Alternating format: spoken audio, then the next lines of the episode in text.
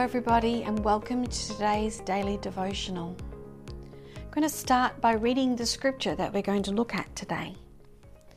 And it's in Matthew chapter 9, verse 27. As Jesus went on from there, two blind men followed him, crying loudly, Have mercy on us, son of David. When he entered the house, the blind men came to him, and Jesus said to them, Do you believe that I am able to do this? They said to him, Yes, Lord. Then he touched their eyes and said, According to your faith, let it be done to you.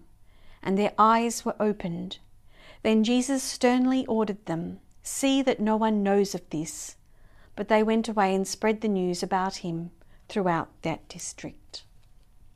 These two blind men. Now, it's a very similar story. It could be the same story in Mark's Gospel. We're going to focus on this depiction of it. These blind men were probably blind from birth. So they'd always seen darkness, never seen light, never seen rainbows, never seen God's creation. Felt it, because remember they can feel along people's faces, feel along the tree barks, smell, hear. They can't see. And because they can't see, they're classed as unclean, outcasts. So again, think about it. They cannot join in with the normal community things. In their Jewish culture, they were ostracized, often lived outside the walls of the city. These two men had themselves as companions, but they had no other family, no other people, might have been other outcasts with them, a small community of outcasts together, like lepers. Anyone with a deformity, a disfigurement, a, a difference was unclean. And they hear about that Jesus was doing miracles, things. And what do they do? It says they followed him. They went and checked him out. So they followed him and then they called out, Jesus, Son of David, have mercy on us. That's their prayer. That's the effective prayer. They had uh, said who Jesus was. Have mercy on us. God cannot help but be merciful when we have a heart to ask Him for His mercy, because we're then probably really at the right place. We're so low. These these two men were so low. It make, reminds me of the hemorrhaging woman in Luke chapter 8, verse 43. For 12 years she's bleeding. Again, she's ostracized, she's unclean. States it in the Old Testament the woman was unclean for seven days, and she had to be out of the house for seven days when she had her periods. And then, and they come around once a month. Oh my goodness, you're in, you're out, you're in, you're out. You, you know, you're in the club, you're not in the club, you're in the community, you're not. But that's what they grew up with. But this woman, for 12 years, is ostracized, is lonely. And what does she do? She doesn't cry out with her voice, but she reaches out in the crowd. If only I can touch his cloak. If only I can touch him. You know, sometimes we're in situations where we feel we've got no hope. We're ostracized. We're made to feel unclean. Our life is full of darkness. We can't see the rainbows. We can't see the birds. We can't see God in anything. We have no hope. But the only hope is Jesus.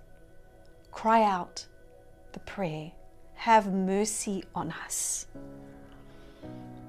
Take the first step. Actually, God's already taken the first step because He's with us, He's right there. He just wants to see what we will say. Will we respond to His presence? Will we humbly say, Lord, I need your help? Have mercy on me. These blind men heard. This woman, the hemorrhaging woman, heard about Jesus. They didn't know, they hadn't seen him before. But they think, He can do this. Why don't we give it a go? Why don't we ask? And out of the crowd, out of, out of being a no one in the crowd, God came to them. God knew. He saw their hearts. Why don't we shout out in the darkness? Why don't we reach out to the unknown towards our God? And then he says, Do you believe that I can? He didn't say, Do you believe that you can, that it's all good, you're in a good. No, do you believe that I can? And they said, Yes, Lord. This woman reaching out said, If only I can touch his cloak, I'll be healed. That was the faith step. And because it says, Because of your faith, you have been healed. Because you trusted in me. Because you cried out with, for mercy, and I will give you mercy. And then I love it. Jesus says, Now don't tell anyone. He's very stern. Don't tell anyone. If they're blind and now they can see, everyone's going to know.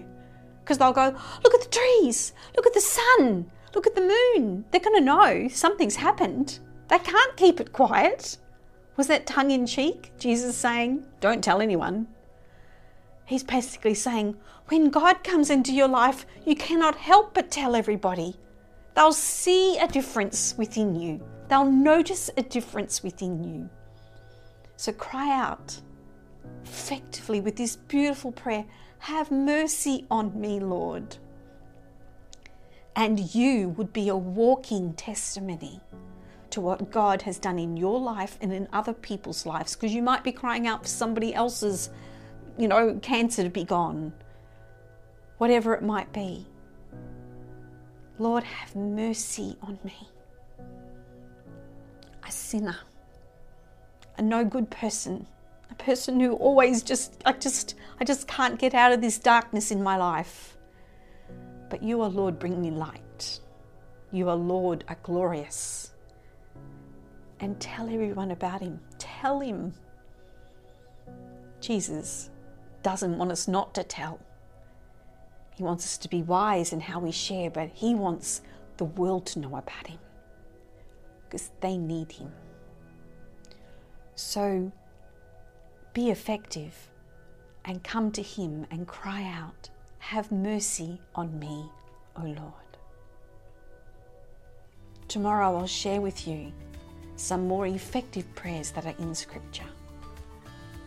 And know that God is with you, He knows your circumstance. Call to Him. He is a God full of mercy. Have a wonderful, blessed day.